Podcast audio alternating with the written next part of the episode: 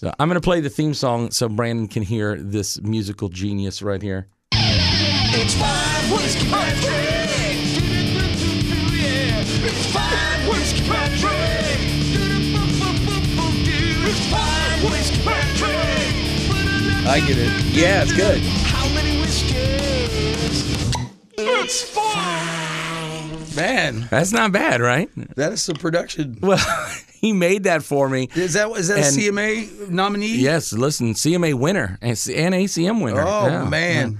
I uh, he made that for me, and I remember thinking that is terrible and also somehow brilliant. Yeah. And then for the rest That's of the weekend, I I couldn't get it out of my head. It's like I it's kept very hearing catchy. It. It's catchy. So I'm like, you know what? It's a podcast. I like I like this part. Yes, because so normally I I interview people yep. and we drink. Right. Whiskey. Right. So I'm not going to tempt you with whiskey. I know you're trying to stay away from that stuff. Yeah, so I'm, I'm a teetotaler. Is that what it's called now? Yeah, that's Te- what it's called. Yeah. No, I'm not. So um, I'm actually the, the dude that doesn't drink anymore that will still buy you drinks to like, yes, please, here, take a shot. It's, encourage other people to do it for yeah, you. Yeah, sure. Right. It, it just, I'm a dry drunk. Uh, Brandon Lee, who is the lead singer of Flickerstick, and my favorite singer from my favorite band of all time. So we took a hiatus from doing this podcast uh, with COVID because I didn't want to do Zoom interviews and phone interviews. I want I like to talk to people in the same room. And what a great way to start off season two and start new podcasts and to sit here with like my my rock and roll hero. So he doesn't like oh, when I say stuff like that, no. but I can't help it. That's And That's, we've been riding around for like two days now, well, yeah, talking, and I thought we should have been recording this whole thing because yes. you told me such great stories. Oh, I'm glad we haven't. Yeah. Some of it we did not need to record. I'm glad that we did not do that. No, I'm joking. That, that would have been, sure that would have been good. Nothing, nothing that I said to you I don't think would be mm-hmm. that damaging, or you could just put allegedly in front of it. We're all good. Well, to to avoid making you just tell the, the story, I'll I'll give some people the basic facts. So you guys kind of broke through in two thousand one. Yes, you we, were on a reality from, T V show from the great state of Tejas. Yes, um, and you made an album. You made "Welcoming Home the Astronauts" on your own, right? We made "Welcoming Home the Astronauts" in two thousand with no label. Well, we had a label in Dallas that was called our manager's label, and it it was just us and Drowning Pool. And uh, and so so there was no label, but uh, yes, we made we made an, an album in two thousand by ourselves, and it was like ten grand, start to finish, which back then was that's still a decent amount of money, but it was still cheap for. That's this is before everybody could make an album on their cell phone, right? Know? People literally making albums on their oh, iPad at their house. Oh yeah, dude, for sure. Nobody's doing that in two thousand one. Sure, but... no, no, no, no, no, no. Still had big. V H S cameras that would, you know, videotape somebody, uh, you know, had the big shoulder camera if you wanted to tape a show. Uh, the short version of the story is you were on a show on V H one called Bands on the Run. You won the show. Yeah, it was supposed to be on M T V, and then it ended up being on V H one. We won, we won a reality show about what it's like to be in a band that isn't big yet, mm-hmm. and they pitted four bands against against each other, and... You went to a different city, and you're supposed to sell merch, and they had to have some kind of metric. So they, they said, you know, ticket sales and merch, ticket sales and merch, and then we'll make a competition out of this. And and uh, but we ended up we didn't win because of the ticket sales and merch, but yes, we did. We won the show, uh, and then I've always wanted to ask you about something. So for people who are Flickerstick fans, who I'm sure will be listening to this because they search this kind of stuff out, right? Um. And I'll make sure I share it with them. But I, we all know that the story of the show, and we all watched the show, and we all saw. And I've heard you tell the story before about how you got on the show, yeah. and it's fascinating. But I, I don't want to do what that. I was or always you want to do. no, no, no. What I was always curious, and we talked about this a little bit yesterday, just me and you. But I don't think I've ever heard you tell this. What was it like? The show wrapped in like what January, February? Like it was pretty early. We stopped filming it in. Uh, it went from Halloween to uh, New Year's. Okay. Or Christmas Day. So then... That was the filming. But we did one episode, the pilot, like, earlier. But, yeah, mm-hmm. so we were done at Christmas time. And then it starts running in April. A- April first on, on, on, on April Fool's Day. But then it doesn't end until mid-July. So you're still touring during that time. Yeah. I saw you play... seventeen weeks. Oh, my gosh. Because there's I, seventeen episodes. So. I saw you play at the Shim Sham Club in New Orleans. yeah. and you were still in an old van, uh-huh. playing your old gear because you won like yeah. one hundred thousand dollars of equipment, but you couldn't use any of it. Yes. And they didn't give it to us yet. They didn't give it to you because no. they didn't trust you? They gave us an I, we owe you an I O U note that says, hey, Flickerstick, Viacom owes you one hundred thousand dollars in gear, but we're not going to give it to y'all because you, we know that y'all will, you, you'll, you'll put it right on stage and everybody's going to be like, yeah, because these broke dudes have, you know, all this new pristine gear all of a sudden. Hey, uh, did you guys win the show? Uh, yeah. I don't know. We have N D As. We it can't tell you. To, Why it, do you have giant uh, yeah. half stacks? Oh, they they they were so sure that I mean that wasn't even that wasn't even on the table to give us the gear because they were worried like that we would get drunk night one anywhere that we like as soon as we left their site they were like these dudes are gonna get drunk and tell people they won the show and it's not even near like it's got it's got three months of editing and then it's got to air for three months. It's six months away. We had to we had to basically keep silent for six months uh, about being the winners. And to be honest, I don't know if we really did. I just think that we didn't get caught. But we didn't we didn't actively tell anybody, but I can't I don't know. It seems like it seems like some of our friends knew that weren't supposed to know, and so it was one of those like murder mystery bad mm-hmm. movies where it's like, you know, a group of four accidentally kill someone and then one goes home and tells his best friend and then don't say anything. Don't say anything. And the next thing you know, there's m- more murders and shit like that trying to hide it. I don't know how we didn't fuck it up, but we didn't we didn't to a point where they legally came after us. But yeah, no, they didn't give us the gear. I remember after I saw this show in New Orleans, I think it was June. I remember the Shim Sham. The Shim Sham Club. That was a great night for me, man. I I I, I discovered rock and roll in a different Ugh. way. Like I'd seen the Pumpkins and I'd seen all these concerts and I I played in bands, but like something about that show that night, you guys on stage. I know you hear this all the time. I hate oh, to just man. sit here and tell you how great you no, are, but no. it was so f- freaking awesome. But I remember thinking, well, they're in the old van. And this is twenty-two-year-old brain. Like, I don't know how any of this works. Yeah. Like, well, they're in the old van, and they're all playing their old gear.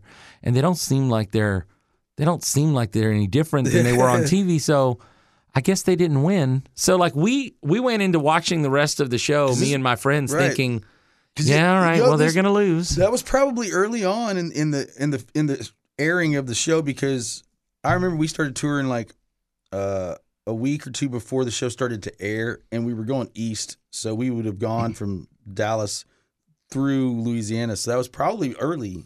So y'all probably still had a good amount of episodes to like ponder: mm-hmm. did this band win or not?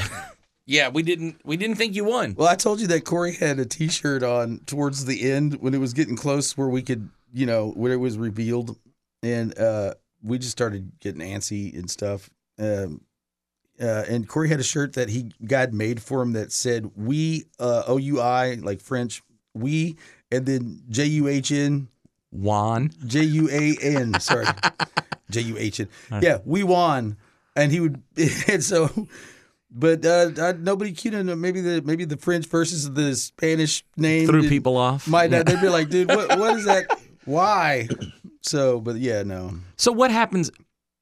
Between the show, if you can remember, uh, you it's like mid-July. The show airs. You won. Yeah. Uh, and now you can tell people you won. How we did have to fast, tell people. Well, yeah. How fast did it?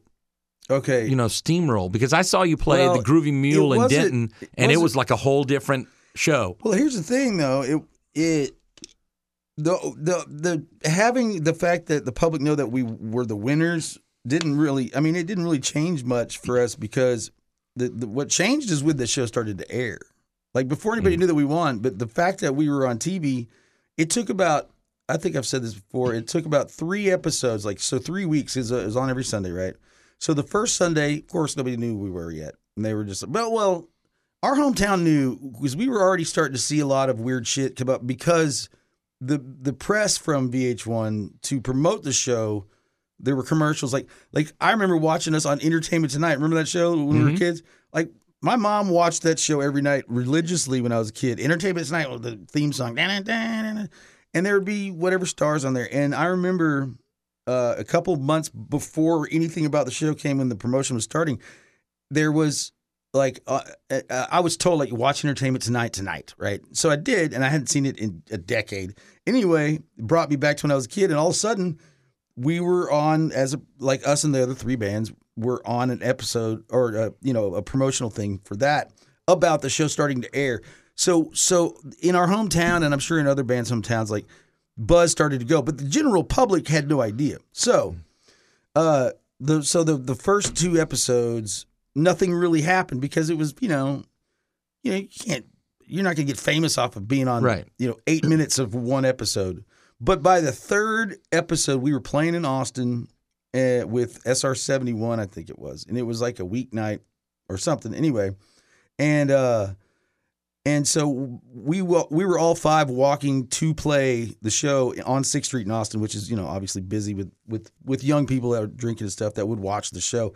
And and we we realized that it had hit because, like, I guess it's because we were all five together and it was easy to kind of like, oh, those are those guys. And, and it's like, because we went from like n- no experience of like real kind of fame or whatever, or like, you know, being recognized to like, in one night, it was like, oh my God, because there was like all of all of sixth Street was basically pointing at us and going like, dude, that's those. That's this dude. They didn't know our name yet either. They're like, those are those drunk guys on the show. That's that drunk band from Texas. The drunk band from Texas. Yeah. And then so and we started getting followed and like it got a little bit mobby. And and from that point on, like all through the show's airing and then for years to come, at least a couple of years, like it. You know, it was it was madness. Like I, I don't know.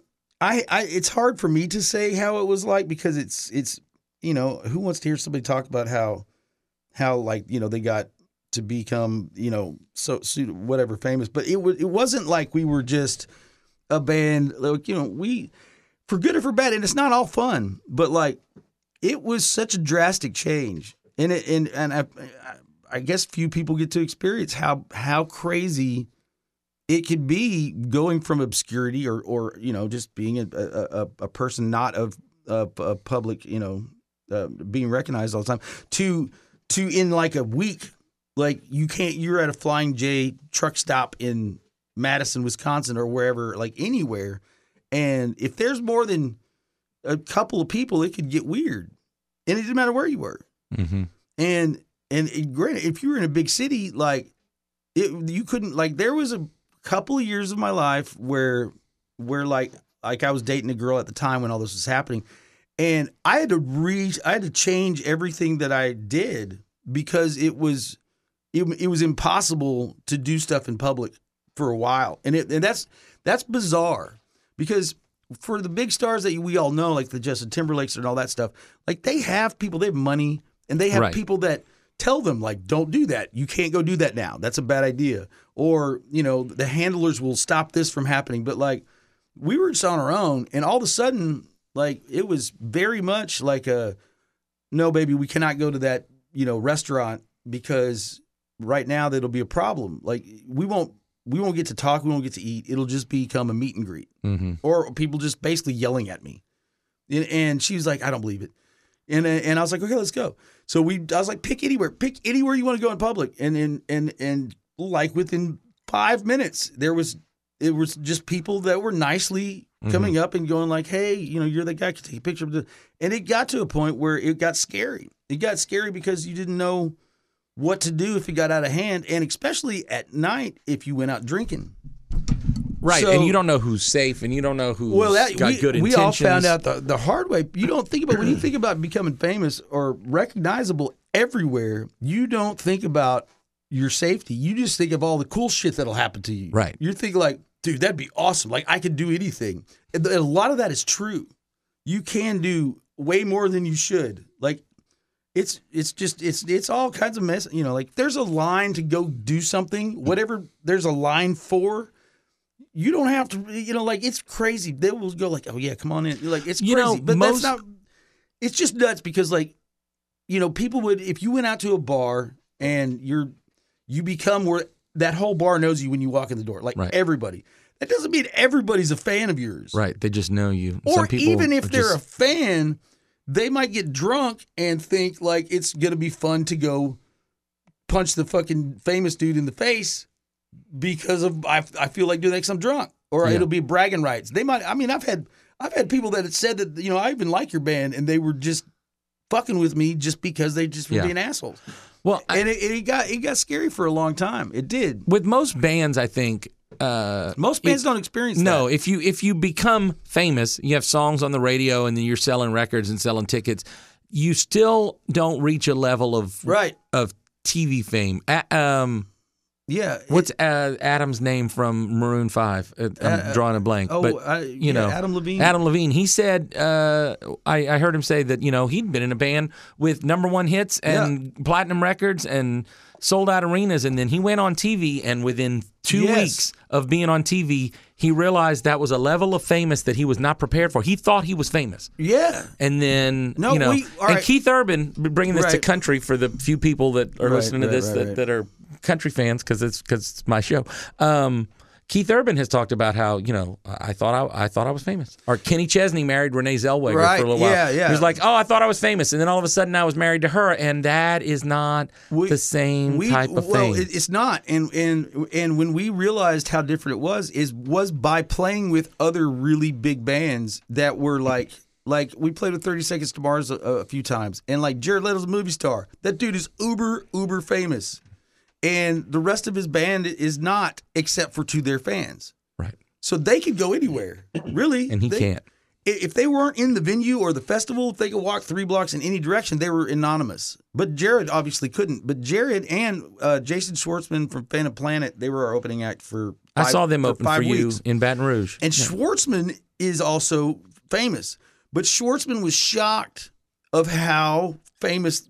You know, I hate to say this, but like like the five of us were on our own.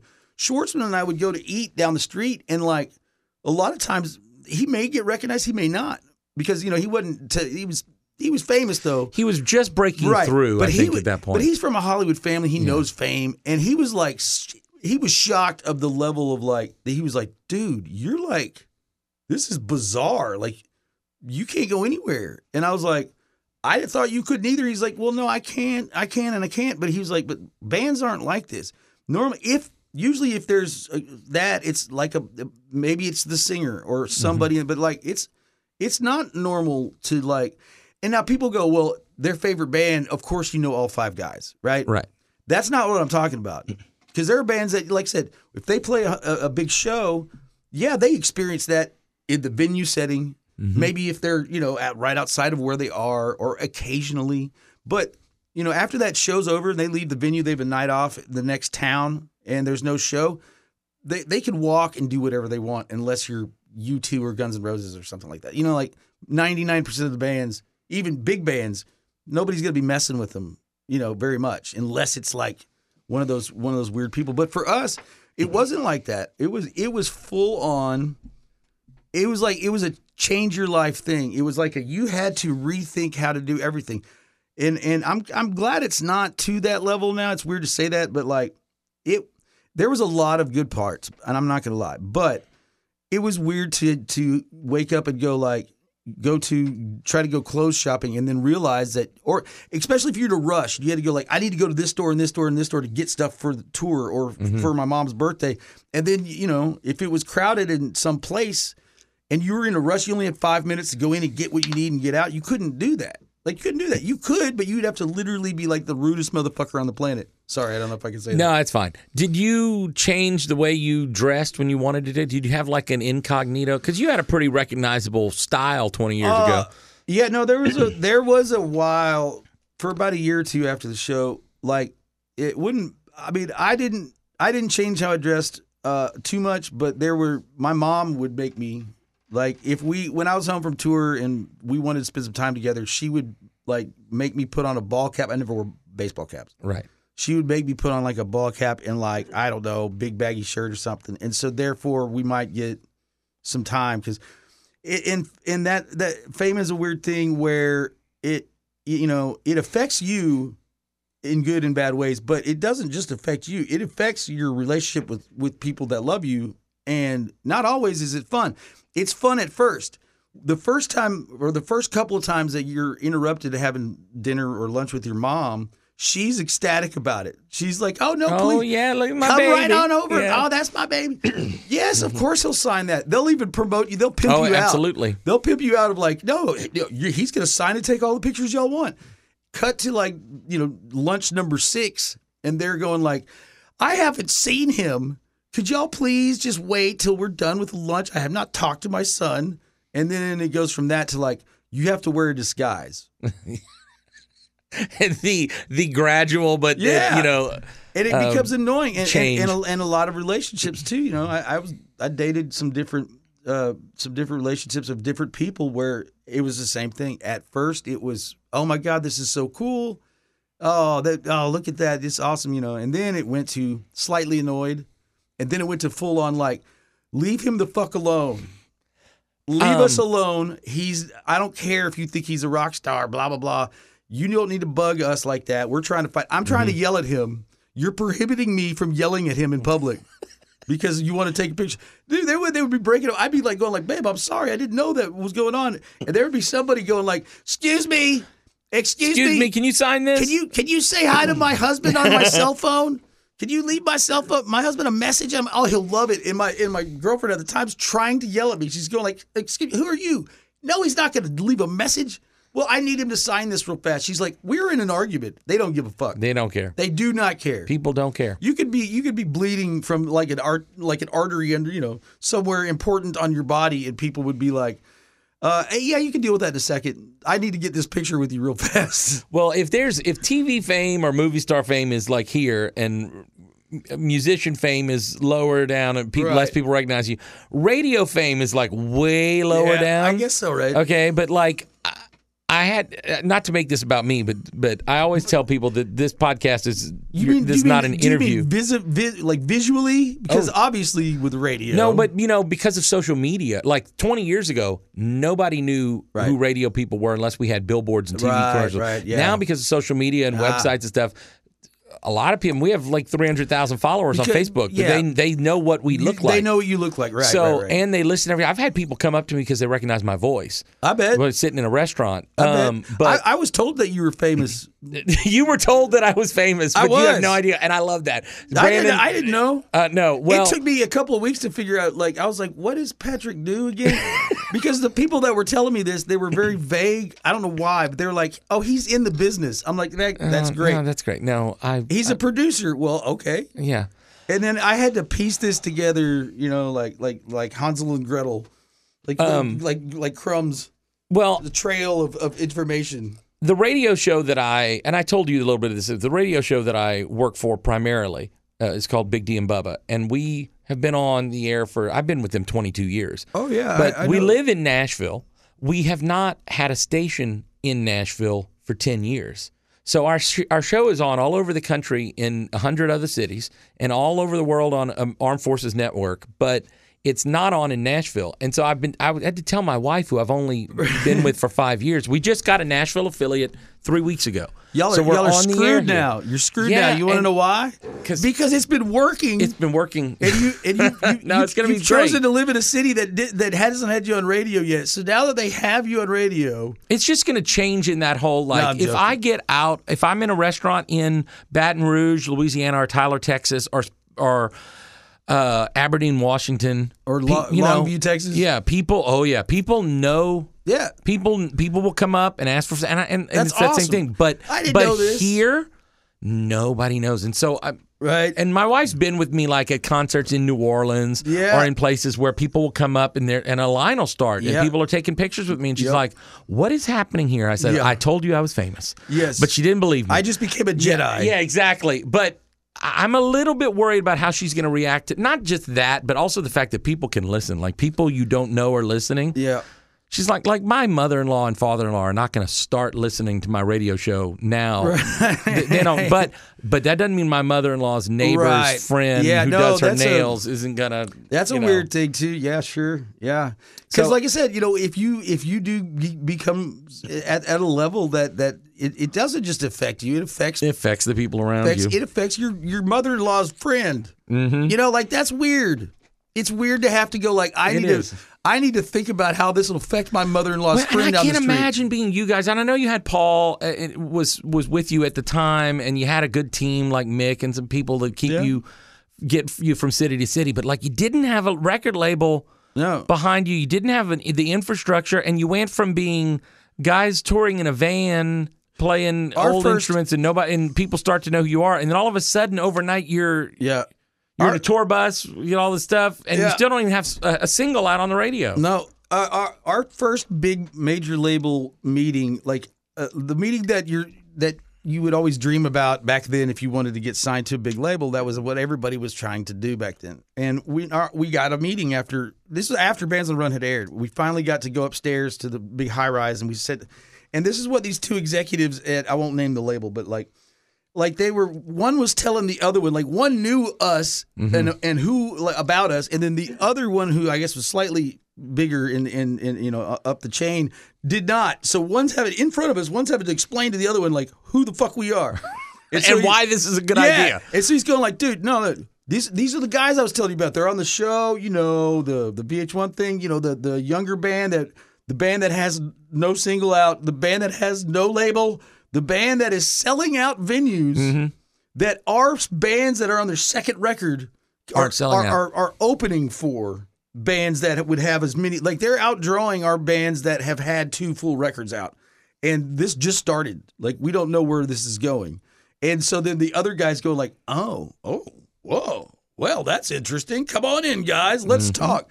And so stuff like that would happen. So it was – we didn't realize – because we were naive. You know, we didn't – We didn't. We didn't know any better, so we knew we were on a T V show we, that was. But you know, there was like four million viewers a week. That's insane amount of of of, of, of like momentum. And by the way, that doesn't exist now, right? Like a, a hit reality that's shows now don't have that many viewers. That, that's why there are no quote unquote rock stars anymore. Mm-hmm. Or there's and it and I'm telling you, this, I'm sure I'm not the first one to come up with this, but like. People ask that on on the internet all the time. They're like, "Why isn't there any more big icons?" But they always name rock. I mean, you know, there there's some pop stars, of course. I'm not saying that there's not, but I'm saying that, you know, a lot of a lot of the pop stars that you and I know, even the the, the recent ones, Taylor Swift or whoever, like they're mm-hmm. younger, but they still came up when the when stuff was slightly different. You know, they've been around ten years, right? But it's because like when you and I had two rock stations to listen to. That was the only choices you had. And that's how people became famous. So even if the band was shit, you knew. I. How many times do you know every word to a song that, uh, from a band that you don't even like? Because, a lot of times. Because you're like, I have to hear that. It's on rock radio. Now, there's these bands I do like. There's these bands I don't like. It doesn't matter. I still know every song to Bare Naked Ladies stuff. They're good band, but they're not my thing. But I knew every song. That made them big, blah, blah, blah, blah, blah. Right? Right. So I mean, you know, now it's like everybody's got their own thing. You, you know, it's it's all it's it's, it's all shot. It's fragmented. Broad. Yeah. yeah, it's like because like there was a Ansley, the girl who played with me last night. She's now twenty-eight, twenty-nine. So uh, five years ago, when she was you know still in her early twenties, she got mad. We had this argument, right? She said, "I'm tired of you forty plus year old guys saying that the scene's so different now, right? And that mm-hmm. that uh, that there's no big." You know, no big bands, or it's not. It's not the same because it, you know, it, it makes it harder on us because we're trying to come up and do the same thing, but it's hard because everybody just says like, "Oh yeah, it's, it's so different." And uh, she goes, and so I said, "Okay, well, name me a, a, an icon. Uh, name me a rock icon that anyone could know who you're talking about. Not like some, not a person that's in a big indie band that only you and I would know, but like somebody that is an icon." Name me a rock icon of the la- that's under the age of, let's say, uh, say thirty years old. Most of the ones that we know were dead by twenty-seven. Right. So this shouldn't be that hard. Mm-hmm. So you if you guys got one, your age group that you're talking about, and I was like, name me one. And she couldn't do it. So I said thirty-five, under thirty-five. And she she couldn't do it. And I said forty. And she couldn't do it. And I was like, and she goes, well, who do you think it is? And I said, well, in in rock, as we're talking about, you know, I was like, probably Jack White. And Jack White's older than me. Ja- and, and at the time, I was forty-three. And I go, and Jack White's my age. Mm-hmm. And we are, we're the same year. So, like, that, my point was forty and under. I'm the biggest band I can think of. forty years old and under right yeah. now. She couldn't name me one that we would consider Absolutely. An icon. And it's not that there's not good music. I'm not plugged into rock and roll music as much as I used right. to be because I'm so into country. country. Yeah. But well, country's country's a different animal. Oh, absolutely. But the biggest rock band I can think of right now that's under that is Greta Van Fleet. And Greta Van Fleet is amazing and everybody loves them. And they're very young. They're all under twenty-five. But right, right, right, right. But are they I, they're not they're not that level, and I don't know and if they'll a big ever. Band. They're huge. That's the thing for what you can be. Well, it's like that and question, be a rock band now. It's like that question, like could could Nevermind by Nirvana could would that still be a thing if it came out next week? Like would it be? My, would man, it have I a chance? I want to say yes. I, I want to say yes, but I don't to, know. But it's hard to say. It's hard to say. It, but people always think that, oh, you're saying that the bands that now aren't as good. And I'm like, no, that's not the argument. I'm definitely not saying that. They are as good. It's just that the machine is different. Well, you just said that the show you were on had four million viewers a week. And there's no shows like that. It's not just music, like television shows. Right, no. A well, giant it's because television it, show on isn't, cable. Isn't it because, like, everybody's more concerned about what how many Instagram followers they have? They are, but also it's because there's more...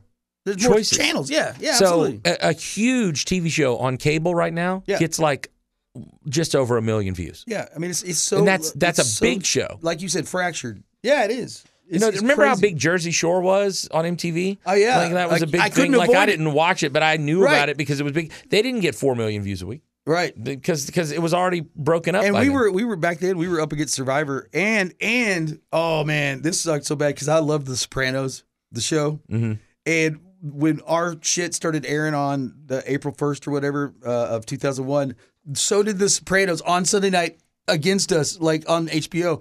And I was like, and that back then, Sopranos, that was by far like everybody's favorite thing to right. watch. Like, it, I mean, it was like Game of Thrones now or whatever. So like every Sunday, so really it was like on the Tuesday, they would re-air our show from Sunday on Tuesdays. So it really wasn't till Tuesday because everybody missed Sunday by watching The Sopranos or Survivor. And so then they would catch it on Tuesday, but you know whatever that was. That was I was watching. It was twenty it on years Sunday. ago. Hey, it got nominated for an Emmy. That's right. You guys went to the Emmys, didn't you? Yeah.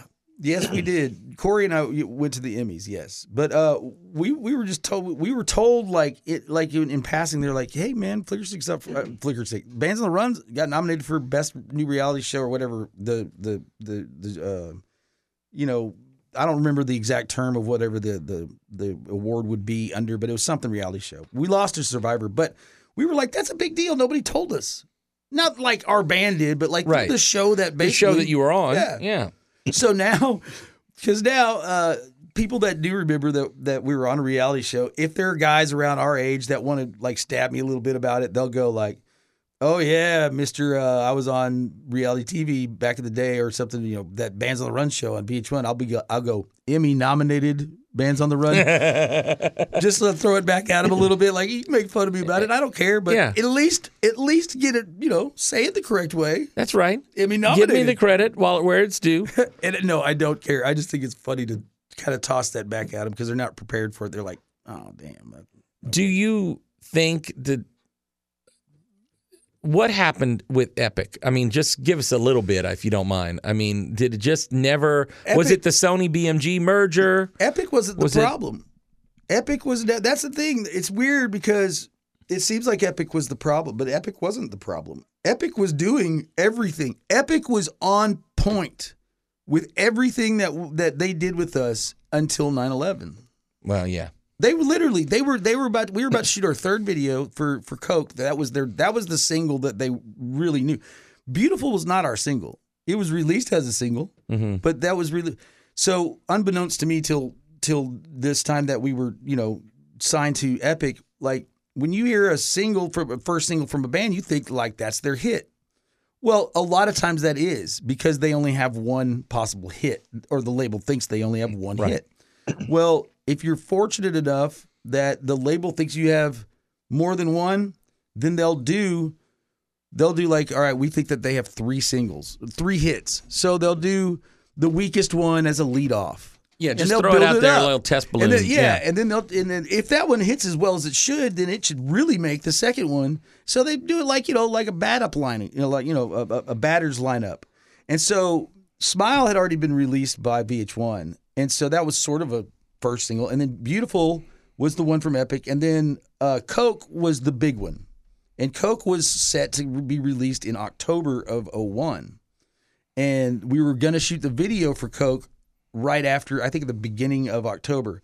So Epic had had, I mean, that beautiful video, which it's a, you know, it's a good video, but that thing cost like three hundred thousand dollars to make. Oh my God. That we have to recoup, mind you. But like, because there's helicopter shots, it doesn't look like it's that much, but it, it cost three hundred thousand dollars to make, which I at the time was like, why? Like we did, we should have never, I didn't know that they were going to spend that much money on it. I'd have rather made a video for forty thousand dollars that was just, you know, kind of artsy-fartsy. Right. And, and that'd have been fine. But anyway, I mean, they they really, and they they had Tom Loralgie remix the record. They really pushed it until that day.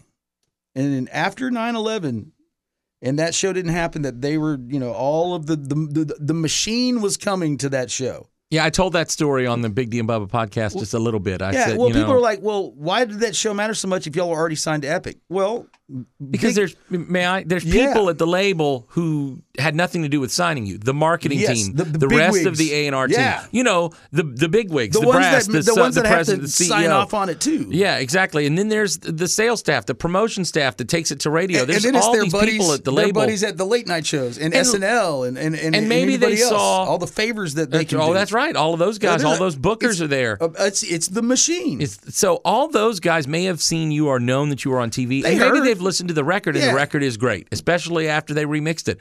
But that live show, yeah, they were that all, live show they was were all m- slated to come oh. to that show. That that's that's why it was on. We weren't even going to come back to New York for that tour because we'd already been there twice. Mm-hmm. We what we did, we played the Wetlands three nights in a row, a couple of months before, and that's really what got us signed.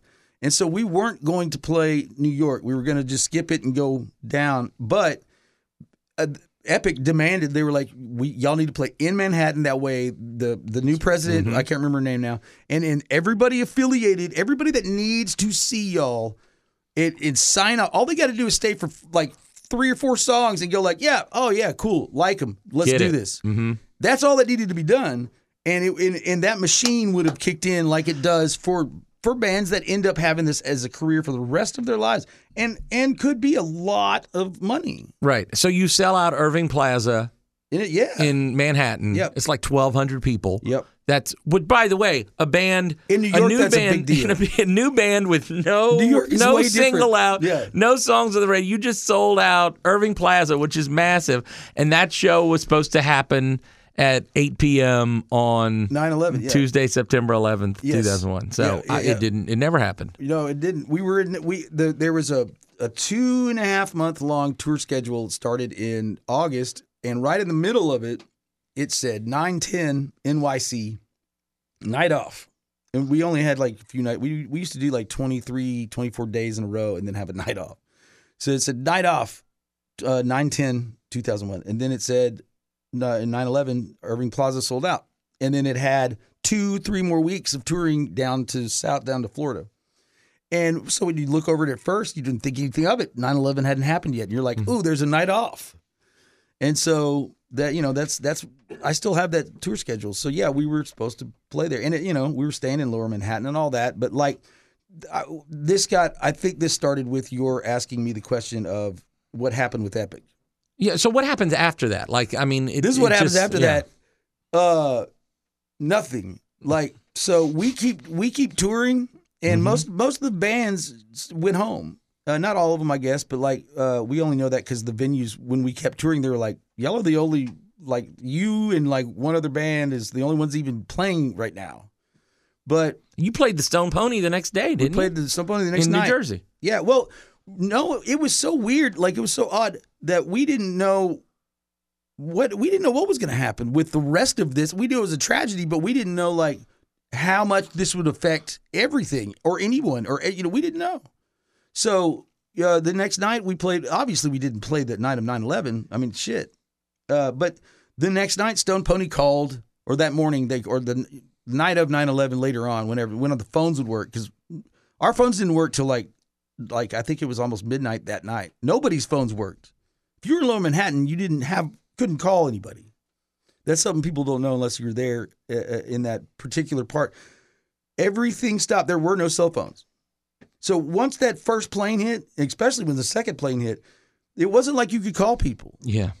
You know, and if there was a phone booth, which is rare these days, even even in two thousand one, they'd already removed a lot of phone booths in New York because of cell phones.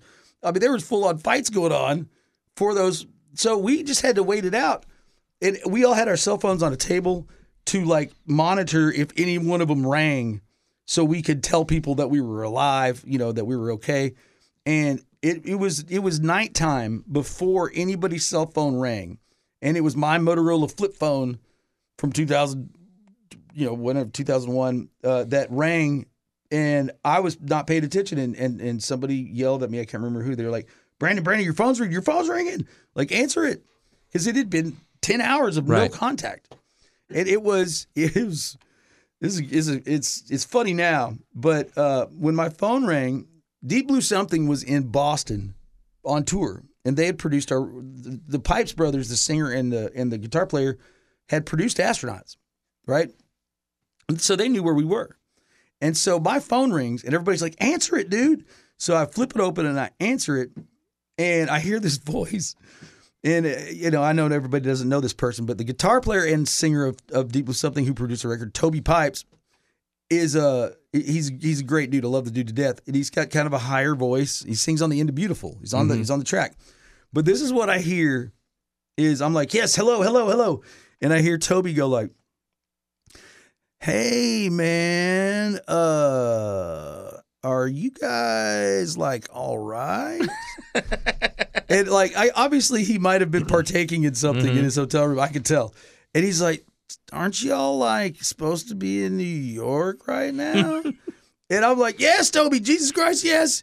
And he's like, "Dude, like, are you guys okay?" And we're like, "Yes, but none of our phones work.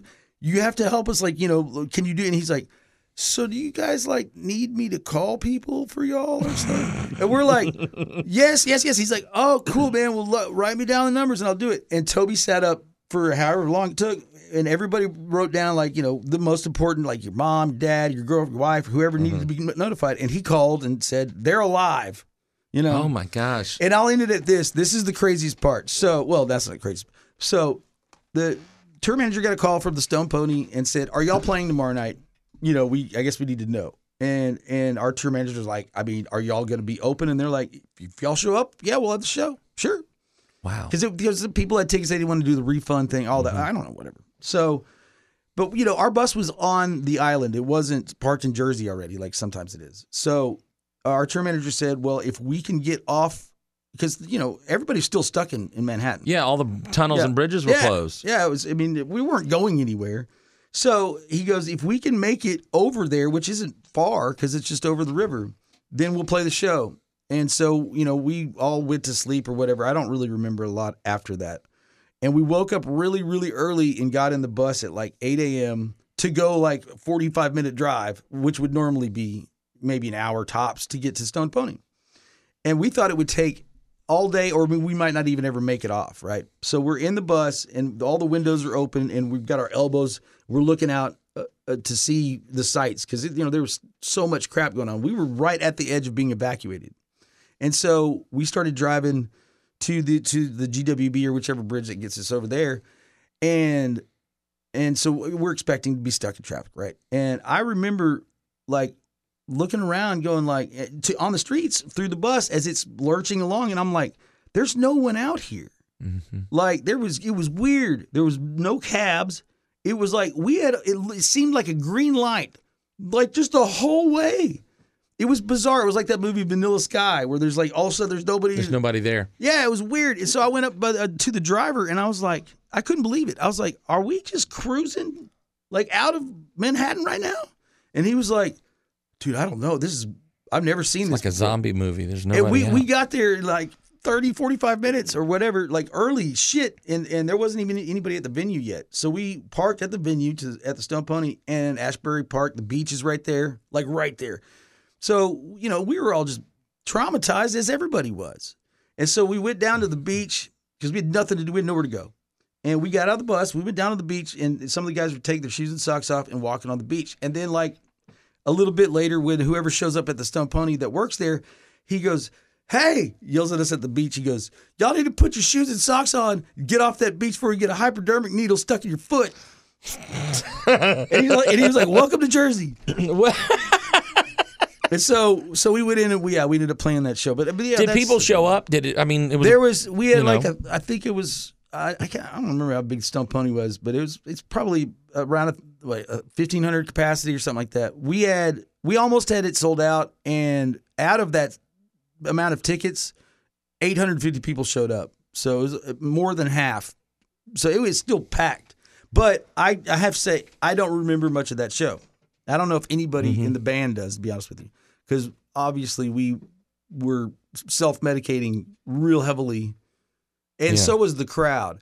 All I can remember of the Stone Pony, I don't even remember what it looks like. I do remember sort of like flashes of playing where, but I don't remember playing. I remember collectively crying, trying to get through mm-hmm. songs, like the band and the crowd. It was such a mess of people's emotions, and I've never seen anything like it. nine twelve was just insane. It's it was crazy. Like every song we would try to play would we would somebody would have a breakdown and couldn't finish the song, and so we would try to do another one, and then it was just madness. And I, that's all I remember of that.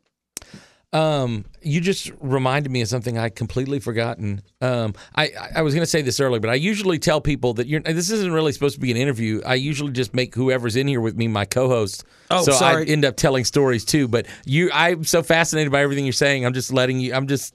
This is the, the most like an interview this podcast has ever been. But I do want to tell one story because yeah. I just remembered it for the first time in twenty years. I, I there was a girl I met. Uh, named, I'm not going to say her name. She was a girl I met at college, and um, you're going to make your mother-in-law's neighbor's no, friend yeah. pissed off. No, it's this girl, and I rem- what I remember was that I, me, my friend Damien, and his then girlfriend and his brother, we all went to Denton, Texas, yeah. to see Flickerstick play the Groovy Mule, the first show after they had won. I do remember that the show. Thing. It was like uh, late August um, in this show, and we want, we knew that was kind of like your hometown, and that's where you and Corey went to school, yeah, right? Like, so that was we, a, that was a blast. Oh, we wanted to go to that show, so we drove like eight hours to Denton, Texas, to go to see this Damn, show. Damn, that's crazy. And but after we bought tickets and committed, they announced, oh, by the way, they're playing the next Friday night in New Orleans. I'm like, well, that's an hour away. Yeah. We're still going to drive eight. That's so we House still Blues, drove right? eight hours. Yeah. yeah, yeah, yeah. Then we went to the House of Blues, and I bought like ten tickets. Oh, and I man. took all these people. I'm like making people come. You have to come. You have to come. And one of the girls, I one of the people I invited with this girl that I was kind of interested in, but there wasn't really a thing. And I now remember that during that show, probably during Direct Line, while you climbed the rafters and then sat on the balcony yep. to sing the end of the uh, song, yeah, yeah, which yeah, yeah, uh, yeah. I'd never seen anyone do. Um, the, the, the wonders of wireless mics. Oh, man. Uh, I think I kissed that girl for the first time. Yeah. But the reason it hurt that she popped into my head is I was with her that evening, like early evening of nine eleven. I went to her apartment, and now we're oh, kind of, wow. you know, we're kind of dating because it's like a few days, yeah. la- you know, two weeks later. And um, I had a gig that night. Oh, yeah? I had a gig that night at a club downtown Baton Rouge on nine eleven. Oh, wow. And I called at like, the, I was supposed to go on stage at eight and play for forty-five minutes or whatever. Yeah. And I called at like six thirty, and I said, are, are we all still playing tonight? And I don't know who it was. Yeah. The guy who answered the phone was working the bar or something, and he go, he said something like, yeah, man, we're open. No, bi- no planes hit this building or something like oh, that. Wow. And I was just like... Yeah. No, screw that. I'm not. I didn't go. I didn't even right. show up. I was, I, like, I was just one of those things that I remember him saying that just like was so just appalling to me that I just I can't. Yeah. And I just sat there with that girl in her yeah. apartment and just watched T V and cried or some or yeah. whatever, like we all did. Yeah. Yeah. But it's, it's I had totally just is. forgotten that until just now. Like that's yeah. oh wow. I'll tell you, like the the I've never heard anything like. So the morning of nine eleven, I was I was awake. Corey was not awake. Corey Corey had partied a lot the night before at this Jane magazine red carpet thing, and like he was he was basically, I'll be honest, he was in the bathroom wrapped around the toilet.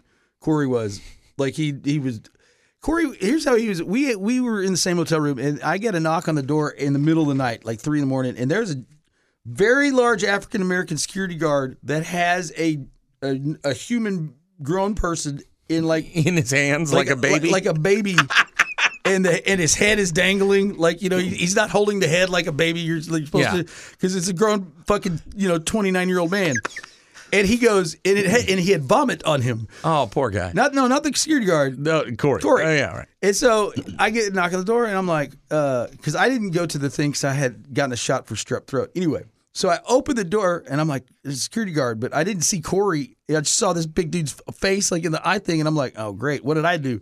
So I open the door, and he's like, is this yours? And I go, and I look, and I go, it is, it is mine. Yes, that is mine. And so he just, he walks two steps in, and he just kind of, I wouldn't say that gently, but he just kind of drops Corey on the ground. And he goes, okay, you know, have a nice night. And I'm like, all right, whatever. And Corey does not wake up at all. And I don't, that, this was not abnormal for me or anybody else, so I just went back to, to sleep.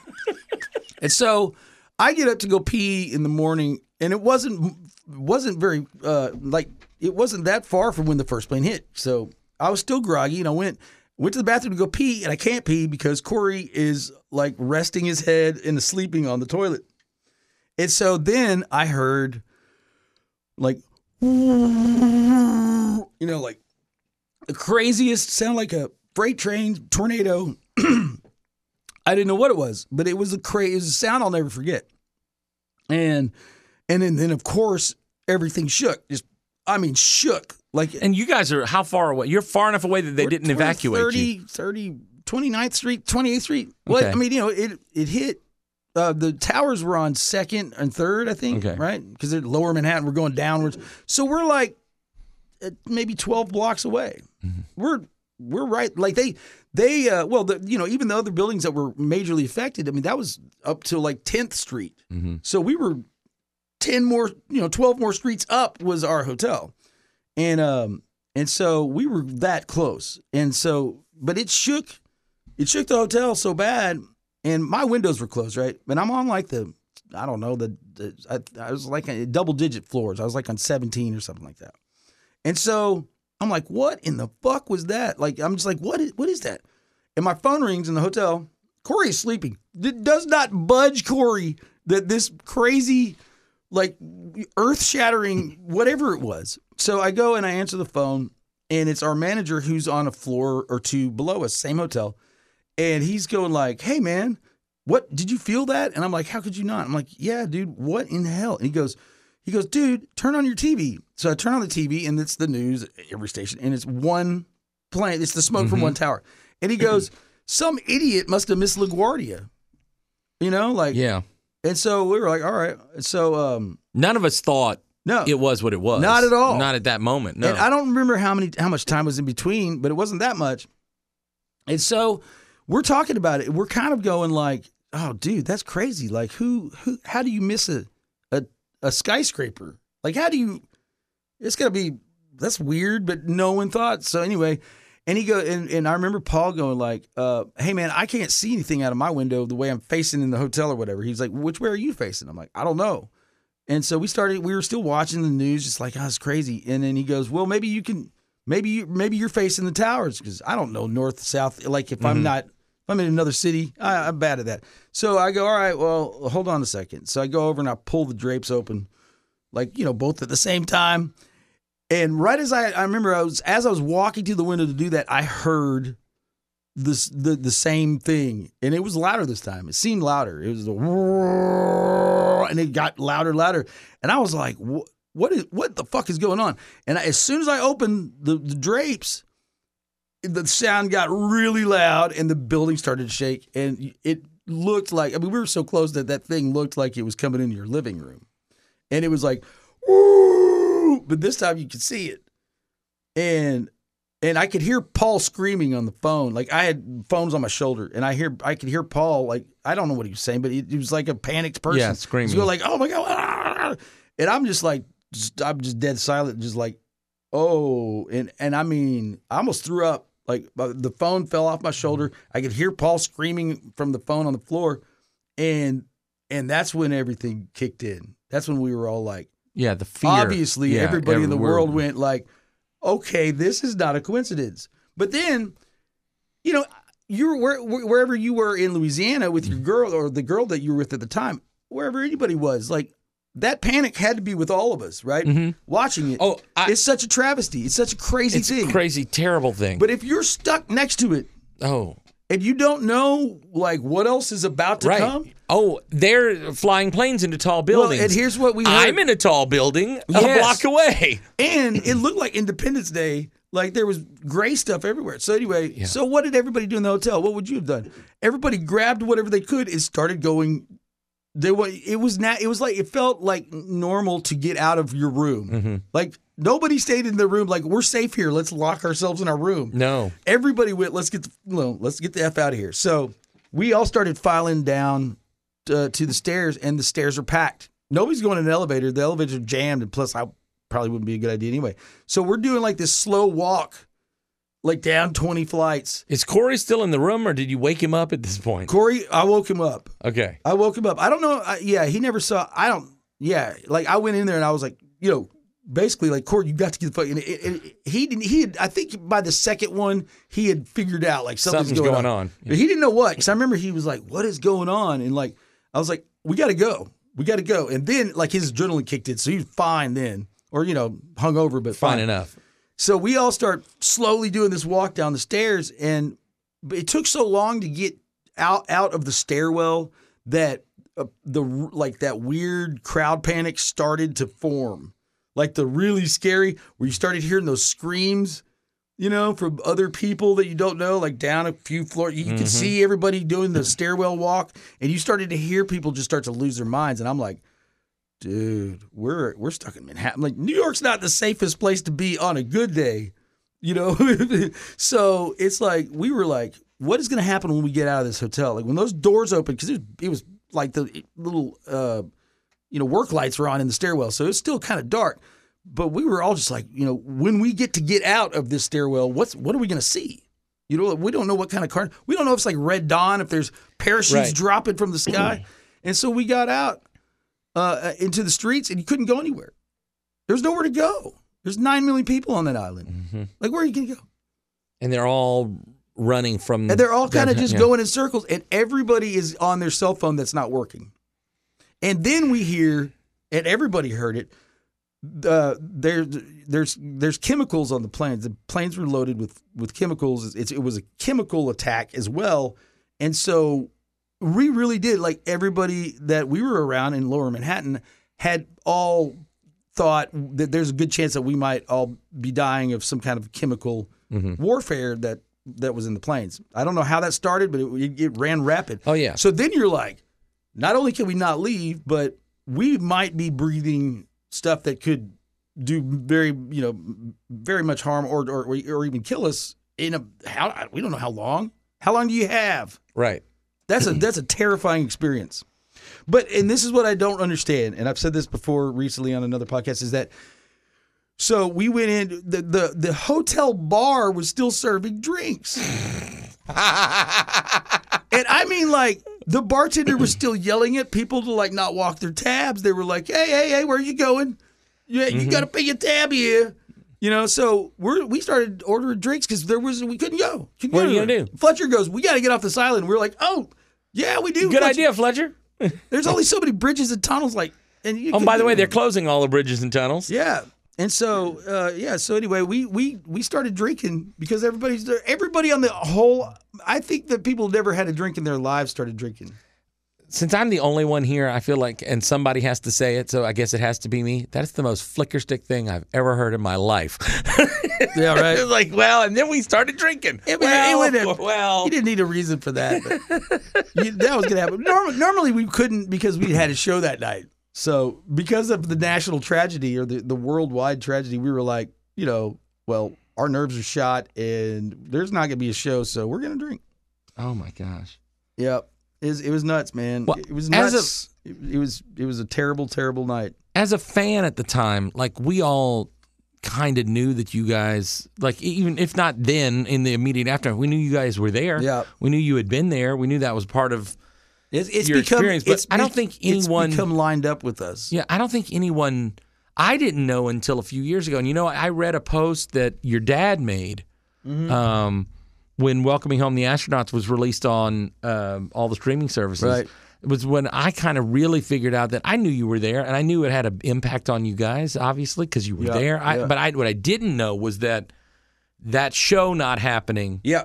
and all the people from Sony not being there to see the show yeah. and to, to well, feel and the, the whole thing. And, and, and, and I guess that's why when people ask about it, that's why I do talk about it, because here's the, here's the reality of it all, is that, you know, we... We did have some success because of that show, but that that's people think that that's all that happened. They were on the show. They they won the show. What happened? Why weren't Why they weren't bigger? You, yeah. So every day of my life since since nine eleven, and and some of the other guys too. I mean, some of them maybe still get recognized or you know whatever. But all of us for a long time. But still t- to this day, for me, I I am my moniker or my my my the, the what you when you see me as. A, a person that's in a band or whatever, it I get asked or told, whether it's online, you know, talking or in person, you guys should have. Mm-hmm.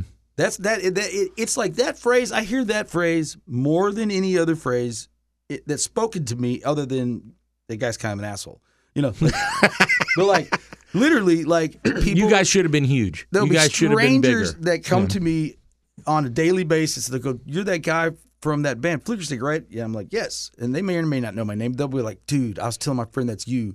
Man, man, these guys, they should have been. And and whatever they say after that doesn't matter, right? right. That's the phrase that I live with, and I'll mm-hmm. never live it down. So I, I I explain it because people usually want to know. It's not like it's a not interesting story. No, it is an interesting story. Unfortunately, but the thing is, is that It, it is a good question if you don't know why. Like you said, you didn't know the I didn't ramifications know, and dude, I mean, I'm I'm and, a, and, and, I'm a and, huge and it makes fan, it worse, and I didn't know. It makes it worse to know because it, it, it's like it, you know, is it worse to be? Is it worse to have you know uh, loved and lost and then you know never no, been loved at all? Dude, you're like Moonlight Graham from Field yes. of Dreams. So it sucks because like it, it's just uh, it's. It, I don't know. It's like um, it's it's now become synonymous with the band, nine eleven and Flickerstick. Uh, it's like they it, it we're we're connected to that. I think you don't realize though that you are connected to it, and the people who know you personally know that that's part of it. I think that right. the, the well, I mean, if you learn anything about the band, you're not going to not hear about it.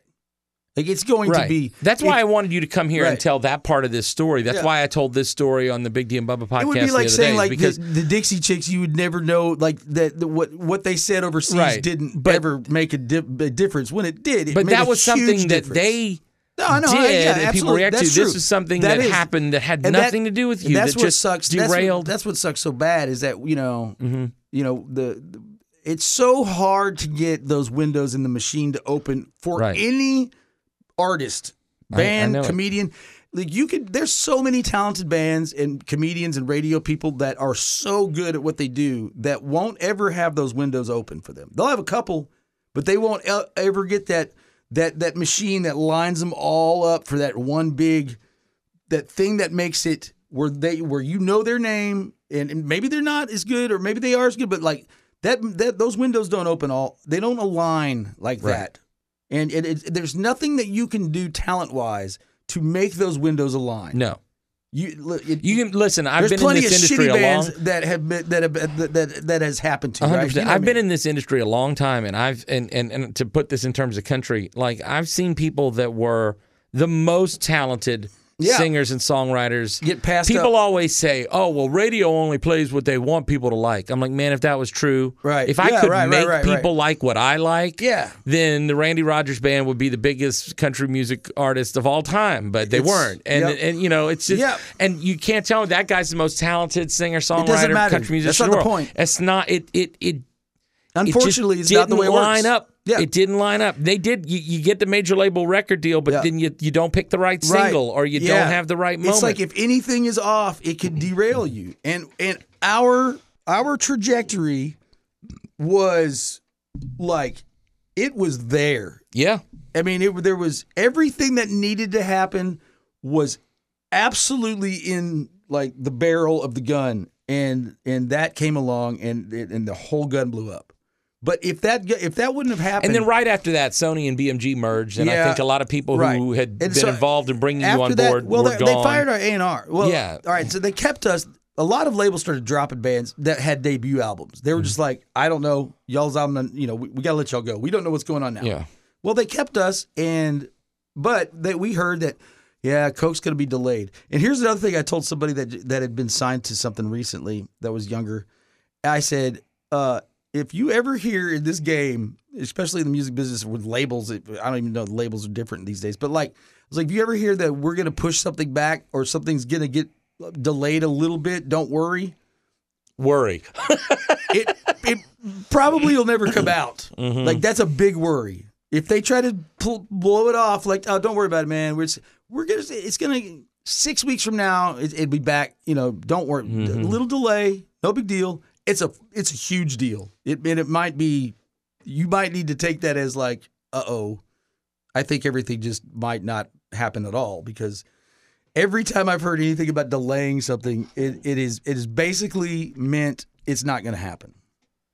So yeah, so they had fired our A and R or let him go or whatever, and and and and after that, you don't have there's no the label doesn't know, they don't care, they don't they, they, they don't know, yeah, nah. It's too many people. Who's got this band? Oh, I don't know. Oh, okay. Well, well, I guess what do we do with their album that we that we out. had just promised them and had all this machine, you know, like everything was set. Oh yeah. Yeah. Well, uh, sorry about the bad luck. You know, maybe we'll release Coke. I don't know. It doesn't matter anymore. And that's what it went. But then it went worse than that. Then it went like, well, we asked to leave because you know we were like, well, you know, we don't have any representation here. Can we go? Can we? Because we could take the money in our buyout clause and go make our follow up record elsewhere. Right. Because they weren't. They weren't not going to make the new record. They just didn't. We didn't have anybody to talk to. You would call this the biggest label in the world, and they would go, "New record? Which band are you? Who are you?" Like, oh yeah, I know you. Yeah, I know you guys, but like, who's who's in charge of all this? And we're like, y'all fired him, and they're like, oh well, you'll have to call so and so. And that just became a no. There was right. no answer. It was like, well, this could go on for years. So we went. We we had no choice. We felt we were like, we well, we want to leave now because. You know, y'all had our record got put out, but everything, nothing happened that was supposed to happen. So that was out there. But you know, we had a chance to leave, and we took it, and and we we paid to have that record back to us, and we left. Well, then we noticed that we couldn't get any records. Astronauts couldn't be reduplicated for us. We couldn't. We couldn't. Like we ran out of our our little collection that we had for touring, right. and we were like, we need more. And they were like. Uh, We're not making any more. And we were like, what do you mean you're not making any more? Well, can we make more? No, y'all can't make more because, and we'd be like, well, we own the, the album. Do you? Do you like, now? Oh, yeah, okay. And we're like, yeah, we got the paperwork. And they're like, there's a lot of writing in that paperwork. You know, like that was are basically. Are you ba- yeah, me? Yes. They basically went, prove it. Prove it. Yeah, now, now, I'm not saying that they said that they own it. That's not what they're saying, uh-huh. per se. But this is all through, like, what lawyers had told us. The lawyers were saying, like, that's what they're saying. They're going, like, you guys have the paperwork say that y'all bought it back and that y'all own it. But we didn't physically have the masters. We don't know where they mm-hmm. are. That, that we just don't know where they are. But we had all the paperwork that said it, that we own the record. And they said, huh, you do? Well, we're not going to make anything back till y'all can prove it in court that you do. And so we're like, why would we have to prove this in court? Why do we have to go to court to prove that what y'all signed that says we own this record that we do? And they're like, basically, they, you know, they just didn't want to do anything about it. And, you know. Or they wanted to keep the record and think that we would just, you know, I don't know. Well, and then you guys came out before iTunes yeah, was right a thing. At, right around so, the same time. You know. Like right as that was starting to since start. Since it wasn't their project anymore, they never put the album on iTunes, which no. means they never digitized it. And they wouldn't let us mean, do it. And they wouldn't let you do it. And so not only was it never available for download, it but just when download became streaming. Yeah, nobody put it on. Nobody put it on streaming. So nobody you, you guys. We album, tried. We tried our new management and, and, the, and other labels. They were like. There was, there's been documentaries that have, that that people have tried to do until they heard like y'all don't have the rights to Astronauts, like we can't use that music. Mm-hmm. And I'm like, not as far as we know, no. Do you have it now? Is that we from we do? Okay. Uh, now, that's a, that's a Corey question, right? Because I still don't know any of the details. If you're listening to this, you can stream "Welcoming Home the Astronauts," the Epic uh, Records as version, as of three months as ago, of just a few months so ago. So for yeah. eighteen years, that record so went, went I tell- away. Something that somebody it, asked it, me it, it recently. Will. It's crazy. Somebody, somebody asked me recently, like, I understand that there are a lot of people who never heard of Flickerstick. What I don't understand right. is it seems like there were a lot of people who did know Flickerstick, and I and I can't find them now. Yeah. Like like, and I said, well, it's twenty years, and and people forget, and also there's been not. It's like oh, you mean it's not like the music? Like yeah, because because the music wasn't there. No, well, there's only one album really that was available, and that was thank God we did this one, and it was causing a catastrophe. Right. Now, our second sound That's guide, a live album that came out in two thousand two right. that has most of the Welcoming Home the Astronauts music on it, and, and it's and great. We, we didn't, all right, we were really busy back then, like touring all the time, and so our, sec, our second front of house sound guy said, hey man, my other sound guy friend does live recordings, mm-hmm. and he's really good at it. He has a truck that, you know, pulls up to the venue and all the cables go out. It, the whole process, you're going to have a live record if you'll, because we already had a show in Dallas. He's like, you need to do this. Let's record this show and sell it. Well, we were like, yeah, whatever, cool, don't care. You know, like, just t- talk to management or whatever. And so he got this thing to to happen. And and if that wouldn't, you know, so we, we did that record live. And because he did that, when we left Epic and all that stuff stopped and that record disappeared, the only way anybody knows or still has any contact with these songs was because the live album went on sale. Now, that little label, I don't know how little it is, but like the label that got the live record was called What Are, what Records, Are Records in Chicago. Mm-hmm. And for twenty years, that thing has sold. It's it's sold because in in absence of the of real one. Yeah. And the real one, you know, the, the for the couple of months it was on sale, it it sold a, a, a good amount. So if it would have, not even, not even if, you know, nine eleven, you know, that still happened at all, but like if they would have just like if we would have been able to duplicate it and still have it like available like everybody else, mm-hmm. like that would that would have been a lot. Uh, uh, you know, it would still be selling. You know, like at least something. I mean, it's still the live I mean, record still says something, and it's streaming now. It does. A twenty-year-old record that nobody's promoting. Yeah, nobody's out now, there pushing it, and now, it's and it's streaming tens of thousands so, of streams. There's other songwriters li- listening. Um, that's like a record. That's that's that's a check. That's your job that disappeared as as as royalties mm-hmm. for eighteen years. Like my my Corey and I's royalty payments, our checks that would have been there had that record not been treated like that and not had to disappear for, for through this for this basically. I, I mean, I think it's highly unethical, but whatever. I mean, like it disappeared. My paycheck and Corey's paycheck disappeared for eighteen years, and and it and it and it it it, it had a very huge uh, ramifications. You know, I there's times in the in in not that long ago, ten years ago, where you know anything would have helped me, where I was you know struggling for work and still playing, but you know things, but like to a point where you know it it's hard to realize that it's hard to. You take any other artist that got to a point where, where we were at and then say, and they've still, like, like like take the Toadies, they're from Dallas. Rubberneck was a big album it, back in the nineties, right? They still, that album still sells so much a year, and it steadily sold so much a year for twenty-five mm-hmm. years, right?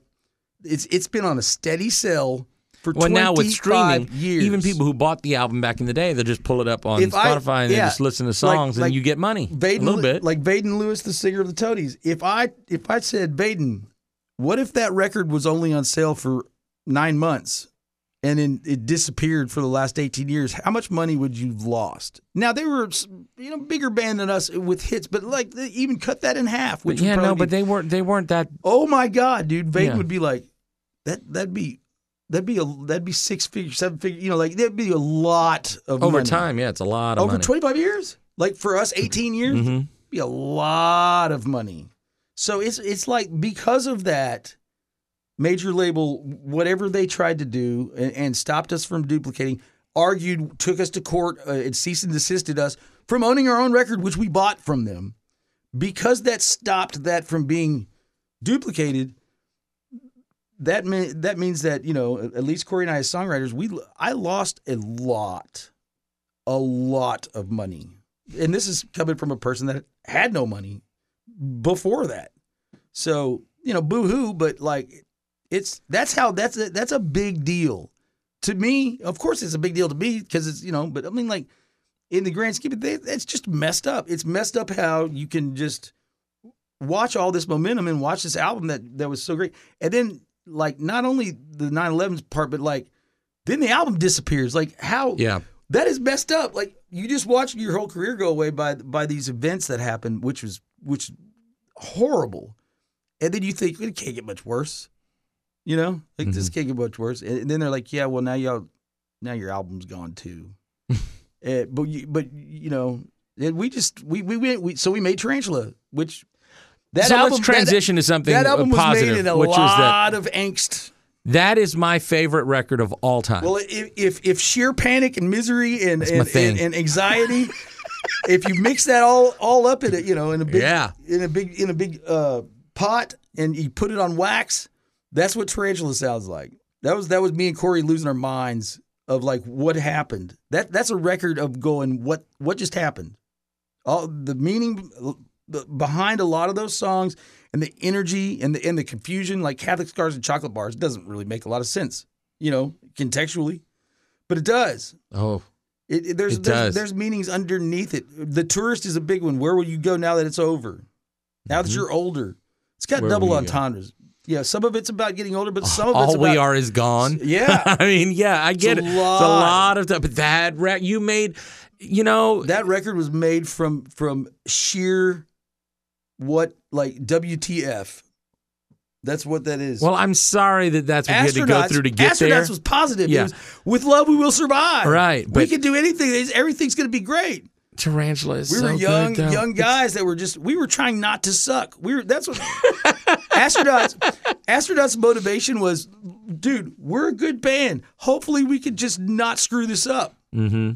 And then w- later on, when people were like, "This is one of the best debut albums," you know, uh, uh, in Dallas or Texas or you know, whatever, we're like, if you'd have told us that we were making it, we'd be like, yeah, "Are you sure you're the right band?" No. Oh, okay. So yeah, but I don't know. But it, it's so back I, now. It's back. It's been on sale now. It's for on three sale. Months. People can get it. They can stream it it's wherever you stream. A, it's, it's become fantastic. A weird culty collector's item. Personally, I suggest you go first to stream the f- stream Tarantula. The first four songs of Tarantula. First four to six songs. If you uh, don't like Flickerstick, after you listen to the first six songs on Tarantula, we can't be music friends. That's the thing. But well, I appreciate I, that. I, I've been telling people that, and I had some people that come to the show that that I just told them to go listen to that, and then they showed up. So right. Well, um, you know, all right. Here's here's here's something I learned last night that, that I've that I've been hearing just recently since all this started four months ago. And, but I hear it more and more. And there's obviously through you having me back here last night that there was there was there was a there was a good crowd of people there that mm-hmm. that I haven't that hasn't had it. There hasn't been any interest like that in a while, right? And it's, it's startups. But my point is that everybody last night was. They all kind of had the same, they said it in a different way, but they were all going, trying to trying to tell me the same thing of like, you know what what what I feel like is about to happen or what is might be happening with all this, and they knew what I knew, they what you know, I knew they were talking about, is they, they were going like, it's so overdue. All this ended, it was so wrong, it was just so chaotic what happened twenty years ago mm-hmm. that what if? And it's like everybody wants to hope for the best, and everybody nostalgically wants to see someone or the band that they really loved twenty years ago. It's almost like, do you think maybe this is like the second shot or like to, you know, this resurgence that's happening, this this nostalgic kind of like there's new energy back into this after twenty years. Maybe this is maybe this time it'll go right. Right. And now I'm not saying that. I'm not saying that at all. I know you're not saying that. And I don't. I, I don't think that that's what's happening to a point that they might be saying it, but um, but it, it it's it's a fun. It's a very. It's a thing that I think is easy to wish for. It's like you know, and it, it felt good to hear that from so many people that were like, man, you know, maybe maybe all this stuff that's happening now. It's maybe it's the, you know, this time there won't be. nine eleven. This time the label won't, you know, take your record away. Mm-hmm. And, you know, this and that. And I'm like, this time you're older and you might not yeah, drink as much. Right, right, that, that too, right. Yeah, absolutely. And so, it, you know, it's it's nice to hear that. Even though I, I'm like, I, I thank you for saying that. Yes, that's. About and I it. know, and I know that's where you come from. But like I. For what little bit of a role I played in this, oh, you'd been a little bit. I I did you it. You sang on stage. I know I did. Man, and I'm a little embarrassed by that. Why? Because I didn't. Awesome. I said, I'm not going to do that. I didn't have uh, that much of this. You know, I just only got him here. I know, the, but I, did, I didn't want to make it about me. I wanted to make it about you. I really did. My motivation I, you, was to make did, it about you. And you did. The until, whole and, time. Until in the show I went, hey, y'all, this is Patrick's party. And then, anybody and know? Then I was like, and when Ainsley said, I don't know if I know the words, I'm like, oh, let me tell you something, honey. I know the words. I heard and you I will, say that, too. I know. I will sing Ooh. Never enough. I So I told you this. I heard that brightest day, too. Oh. She goes, I don't know the words, Patrick. You can have my mic. And Patrick, Patrick like basically is like pushing her out of the way, like, girl, if you don't know the words, and you just need to let well, me get on. Well, at first I was like, no, I just want to sit here. I've been singing that song. Right. You were the one that told me. For fifteen years. I told you that. That, that um, my whole, like, I quit playing music when I moved to Nashville. Like, I did it for about a year.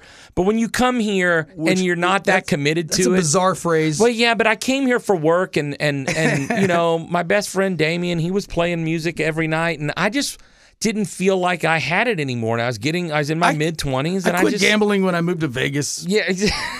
People do quit I know, gambling it's when weird, they move to you Vegas. You never hear anybody go like, ah, I quit music because when I, went I realized to move to Nashville. Because I realized there was just so much, so many people who were no, no, better than me right, and younger right, than me you. And prettier than me. And I was I like, I just you. don't want to fight this. I get you. Um, but I still play music. And I still, you know, there'll be parties at my house and yeah. there's a guitar. Yeah, yeah, yeah. And so if, some, if there's a guitar. It's a smart move. Yeah. If there's a guitar and I and someone says, play a song. Oh, right. And I can only play one song. Oh, yeah. I, I don't know how it happened. It wasn't intentional. Uh-huh. I play Never Enough. That's awesome. That's my song. That's awesome. I was in this I was in this thing in Germany one time, and these people asked me to play, and they don't even speak English, but I had a guitar with me, and they're like, do you play? And they said, play us one song. And so there's a big crowd of people. So I sang Never Enough.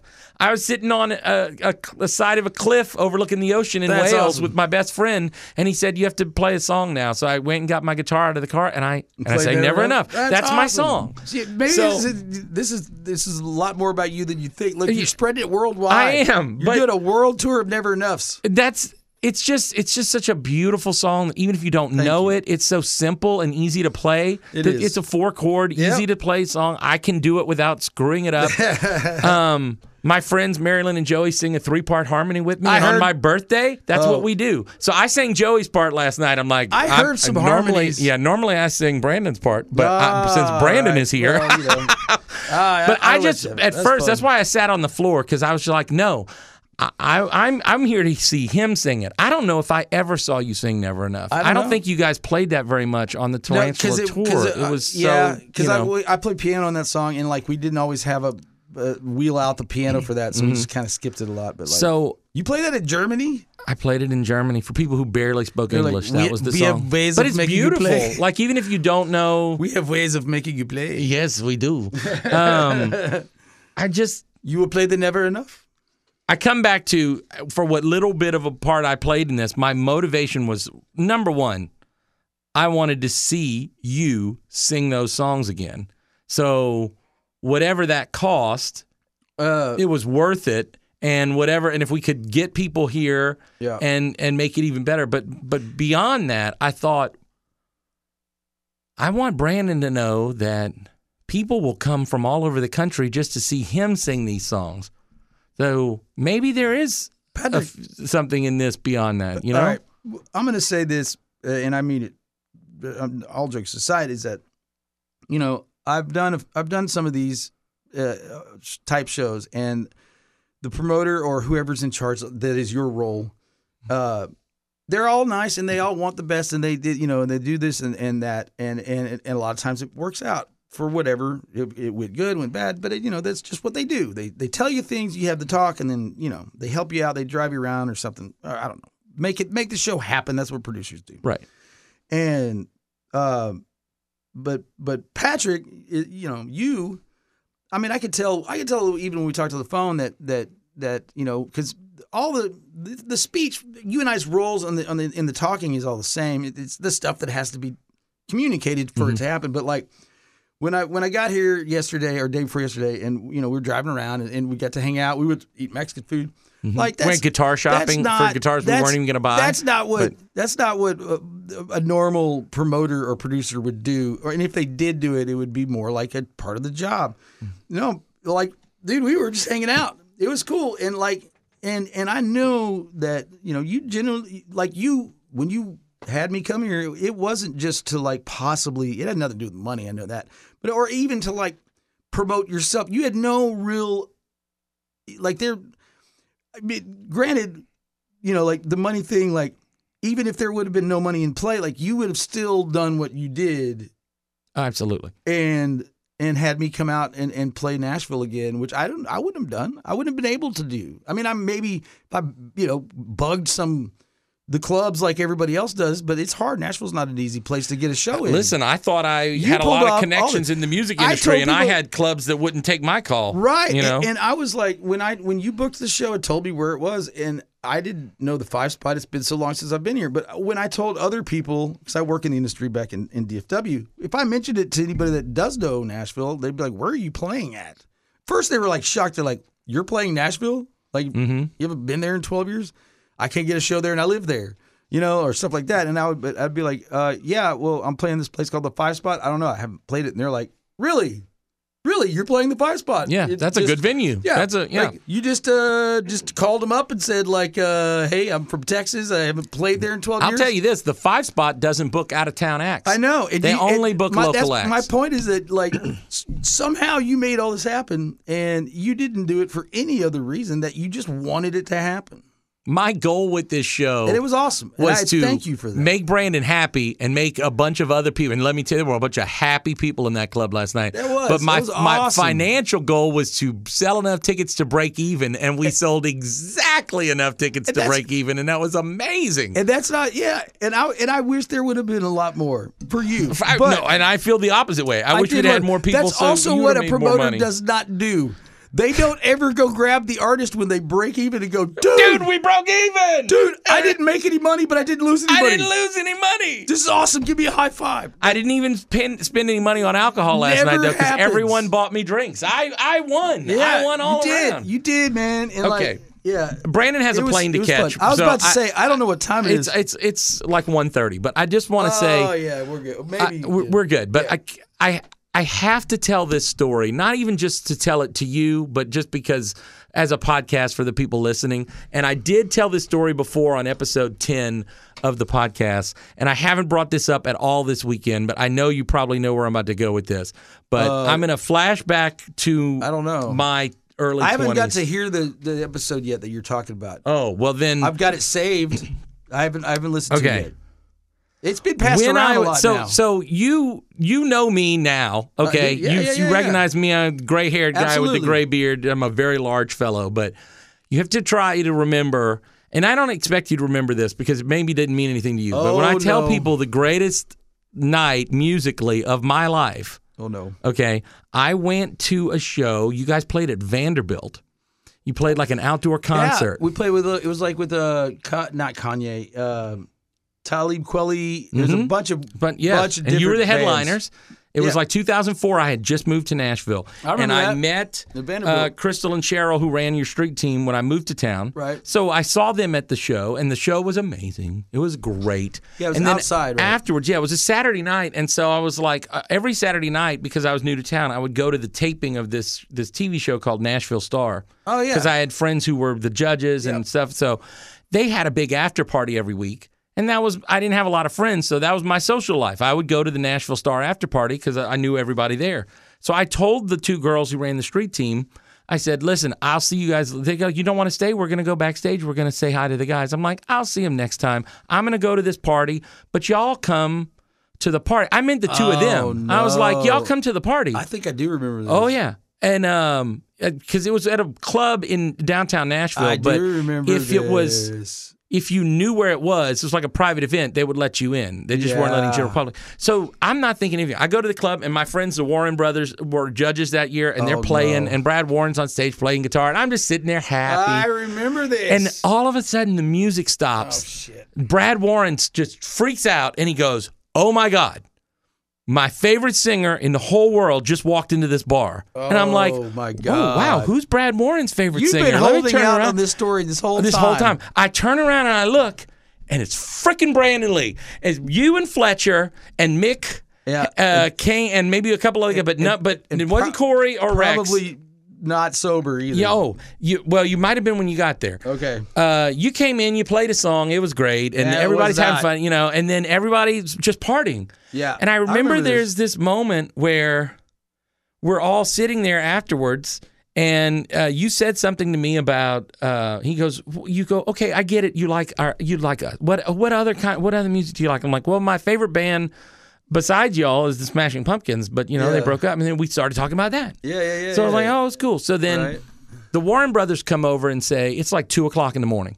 They go, look, the, the bar's closing, but the guy who owns the bar oh. owns an apartment upstairs, so we're all going to go to, like, the after-after party upstairs. Yeah, I remember that, too. Do you remember this? Yes. Oh, my God. We ended up in, like, the, the Warren Brothers bus or something later uh, on. Yeah, we... Um, something. No, that was a different night. Okay. Um, but, but I remember, we're in I remember this, this apartment. Yes, I do. Up at this thing. I and we, we as soon as we got upstairs, and this guy's got guitars everywhere, and uh-huh. I just picked one up. And I started playing Cherub Rock by the Smashing Pumpkins. Uh-huh. And I was like, and then you walked into the room, and I stopped. And I and he goes, uh-huh. and he, and Brandon goes, dude, what's wrong? Play, what are you doing? I remember this now. I didn't know you that. You play I, the song. I didn't know it was you. That was me. Oh my That was God. me. I remember this. I was me. I was young, and I had long hair, and I was less fat. So this is hard to remember. This is one of the one of, one instance that when I do say I remember that, because you know those after parties could get yeah. really blurry. But no, I remember that. So I, I'm playing Cherub Rock, and, and you imagine, okay, I'm twenty-five years old. You.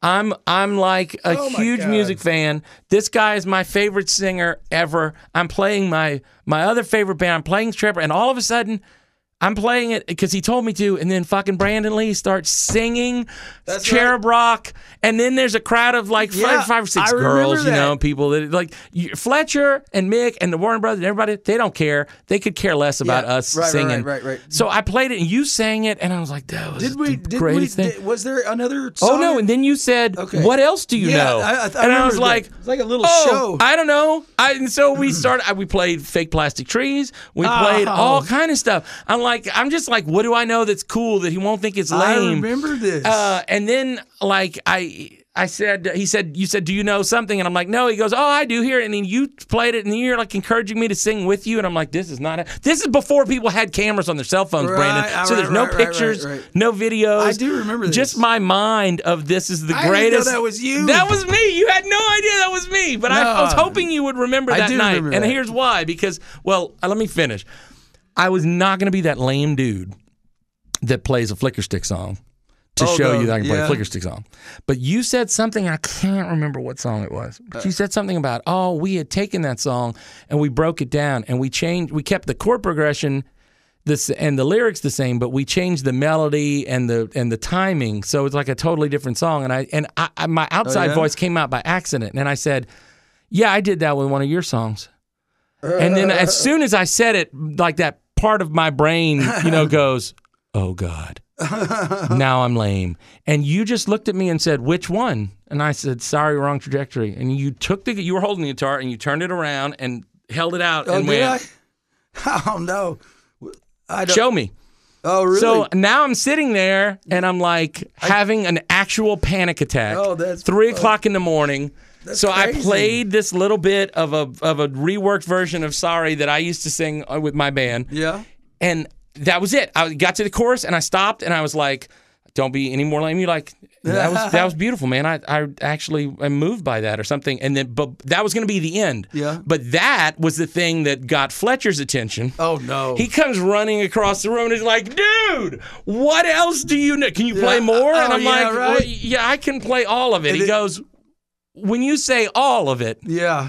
What I'm like, Didn't name it? something. He said, play Lift, and I start playing the bass line from the beginning of the song, and he's freaking out. Yep. Him and Mick are high-fiving each other. Mick had to be far behind. Oh, yeah, and you were, oh, yeah, you were standing there like, I couldn't tell if you thought this was cool or awful. You didn't no. say anything.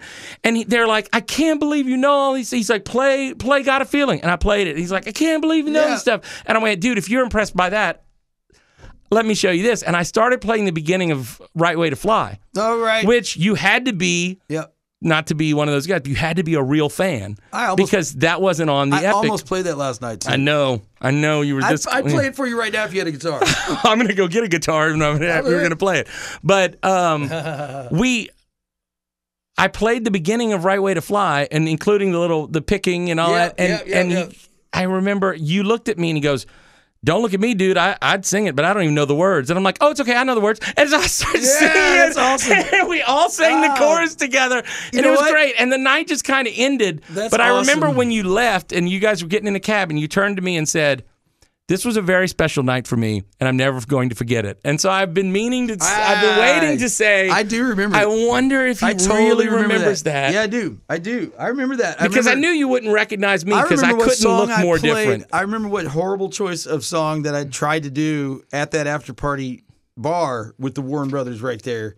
And it was just, I was I was already kind of drunk, and, and I, I was like the idiot that, because I'm not a country guy, mm-hmm. I don't play country music. And I tried to do like a country blues. Like all you had to do was stand there and sing Coke, and we would all freaking loved it. And but instead, you know, Brandon gets, so they, somebody gave me a guitar and like, hey, you want to play it? And, and so then what what do I try to do? I try to like, it's like when you two like tried to go bluesy and then mm-hmm. and then tour like the Mississippi and the in the Delta. Yeah. It's like, are you really gonna try to play our music and then and bring, then it, bring it, it to here? us?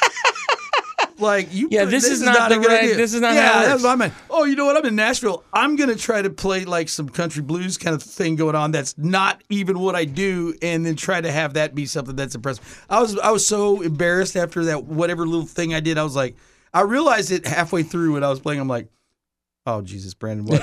I think I can remember seeing like, that look on your face. I was face. like, just get this like, over with. Oh, I don't want to play anymore. Do? Here, this here's the guitar back. Why would I do that? And then, and then after that, I was in a bad mood. And I then I remember going upstairs to that party. And then I think some guy, because all my guys, all my guys were doing off doing whatever. And mm-hmm. then I remember like just like still embarrassed from that. That I was like, oh, some dude's playing Smashing Pumpkins.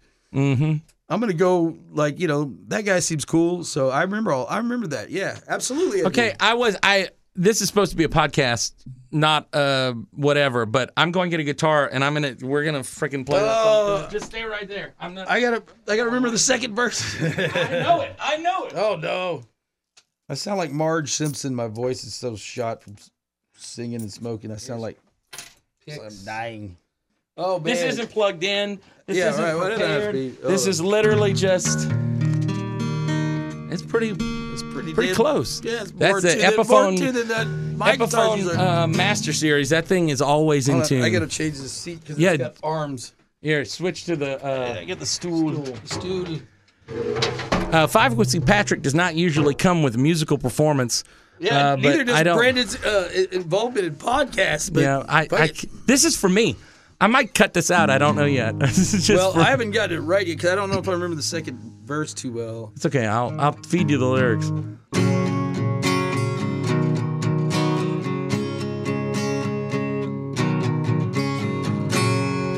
think that's how it starts anyway. Mm-hmm.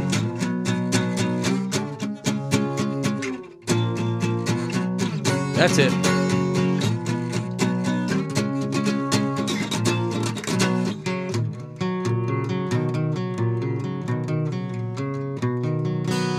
Listen for sounds you've been chosen to hear, like you're laughing alone in the dark. You're feeling so down, there's nothing to fear, with the break that I feel in my arm. And I suddenly see someone's waiting for me. Silhouette image, a daydream. I'm sitting around the turntable spinning, and you're running on air.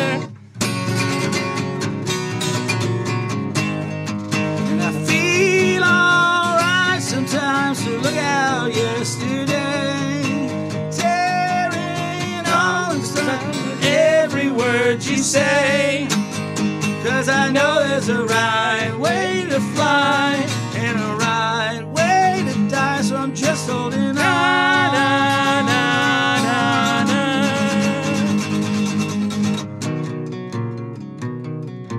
This is what I don't remember. Numb in the pain like a brand new beginning. Numb in the pain like a brand new beginning. Everyone here knows my name right now. And the merry-go-round makes you feel like you're spinning, and everyone's screaming my name. And I suddenly see something waving at me. A silhouette image, a daydream. And I'm hearing sounds of the turntable spinning like you're running on air.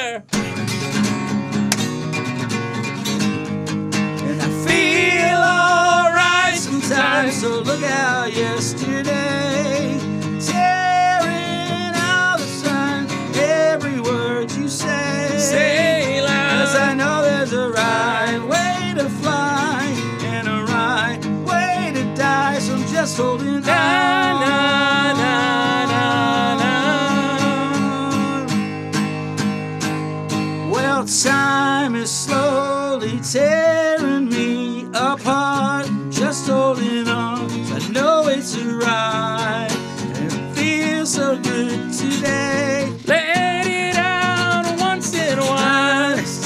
forgot the rest. Everything inside. Yeah, da, da, da, da. Say goodbye to yesterday. Na na na na na na na na na na na na na na.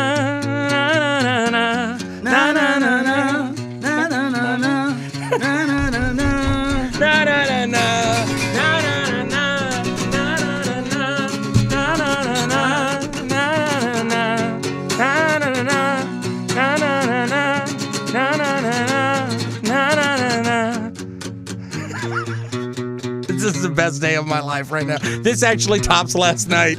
This is so amazing.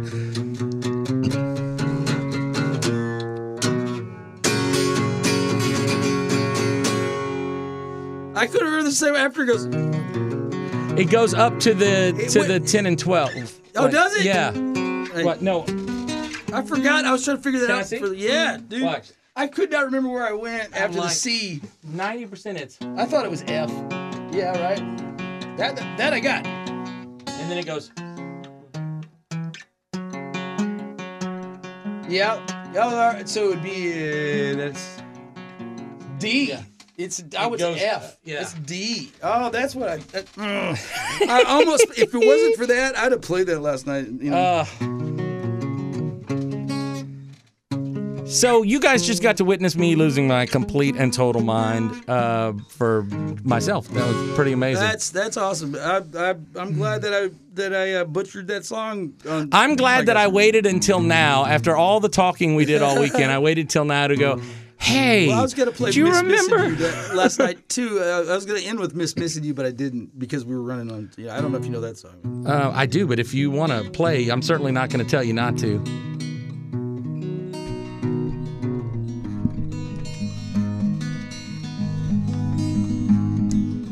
Tell me again just what you came to see.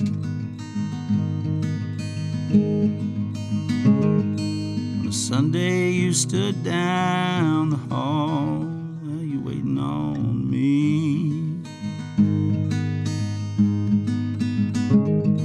I'm as broke as a tailor down in Soho, don't want you to see.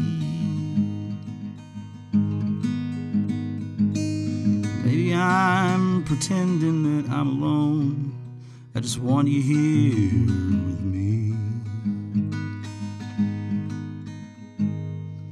'Cause I miss missing you,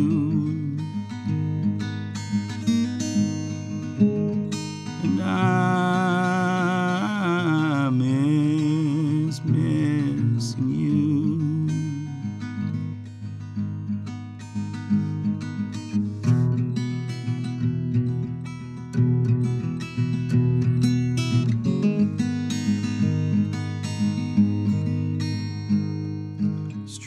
eyes, they all look like yours. It's hard to look away. And every time that I try to count the days, overworked and underpaid. Buy your cigarettes in your crowded little rooms, the jukebox never plays. Oh, one more drink and I'll be coming home, if home's where you'll stay. 'Cause I miss missing you.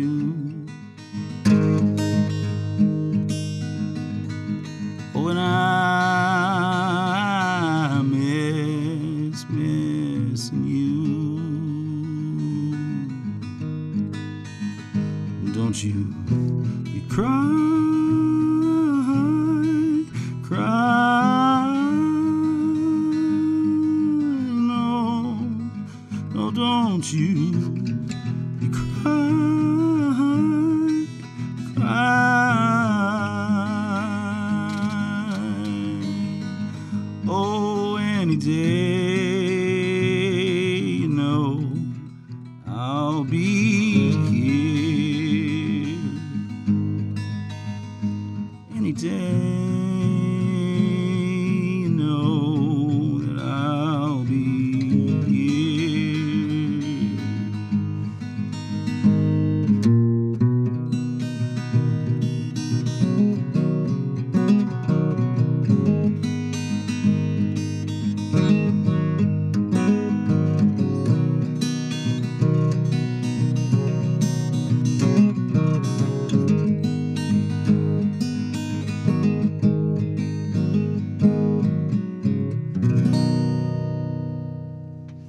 Wow.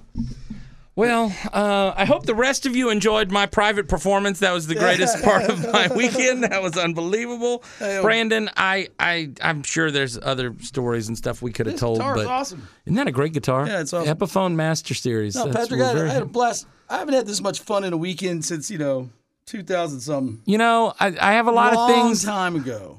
I have a lot of things I wish would have gone better. I wish we would have made more money. I ah, wish we would have, you know, of I course, wish like, made more money. like we. I, I wish people weren't afraid of COVID. I wish people it, weren't afraid of. This was uh, a total success in in many other ways. Oh yeah, we made a lot like, of. people. I don't want to go home. I got to go get on a plane now, yeah. and I don't. I'd rather not. We I made really a lot would. of people I, I very happy. I want to stay in Nashville. Can I stay here? You can stay here. I'll be sleep in the studio. We get you a spot. I'm just gonna be. I have a I'm guest gonna, room. I'm you can like, stay. Like, like it's how fine. like how Dominic got in our band. He just kind of said, "Hey, I'm your new drummer." He didn't audition. He didn't. He just bullied his way into the band. I'm gonna do that with your job. I'm just gonna go like, "Hey, dude, I work here now. Like, I'm the new janitor slash P A guy slash. What do you need, man?" I'm, They're like, "Why is Brandon still here?" He thinks he works here. He thinks. Are we gonna pay him? Nah, not really. No, no, but we're just gonna see how long that he thinks he works here. Uh, or God. Security, please come get Mister Lee out of Studio B. All right, we're going to go eat something, and I'm going to bring Brandon to the airport. I, I cannot thank you enough for what has, for me, been uh, like just a dream come true this whole Man, weekend. It's been, I, it's been the same for me. I literally, Carson, who works for me last night, is a is a music-obsessed, crazy person like me. I've been to over three thousand concerts. She's been to more than that. Right. And she said... You told me about this idea two years ago. You dreamed this this crazy I idea of heard about it I'm going to get this right guy yeah, to come to Nashville, and we're going to make it a magical night, and it's going to be great for the fans, and it's going to be great for him, and I get to just see it. I don't yeah. care about any other part of it. Yeah. And maybe I won't lose money. And it didn't. Yeah, and, that's right. And she said, Note look at this. She pulled me aside. He did not lose money. That's right. She pulled me aside and looked at the crowd and said, look what you did. Yeah, and no, I, it was great. You did a, you did a great job, man. Well, there was like four four cities I was supposed to come. I was, I was booked to go play or in the process of doing right when COVID hit. Mm-hmm. And Minneapolis, Chicago, a couple others. And and here, like as in starting to talk with, yeah. with you, uh, we had had mutual contact, and this is the only one that's actually come to fruition since COVID. So well, that that hasn't been a private just know party. If so this there's has been great. If there's a reunion show, I want to buy my tickets, but you got to make sure I get some before they sell out. So that's all I'll, I'm asking. I'll, I'll be sure, there. I will make sure you'll be there. I will be there. If don't they, worry. If that were to happen. If that happens, I want to be there. And I, gosh, I'll this tell you is this, just amazing. If it was ever to happen, it would be soon. Because if mm. it ain't, it, it'll never happen. So it's it's one of those all like right. you know if you, it's got it's got a very big time watch on it or time clock like countdown because I just know this band and it's like if it's not going to happen now it'll never happen. Well, I know that the people are as excited, the hardcore fans are as excited as they've been in a long time, and you gave all of us a gift last night with an amazing set. Well, and I, I appreciate um, that. Wow, this was fun for me. The rest of you, I hope you enjoyed it just a little bit. Uh, Brandon's dropping things. Um, uh, this podcast is a service of Silverfish Media and Compass Media Networks. Uh, bye, Keith.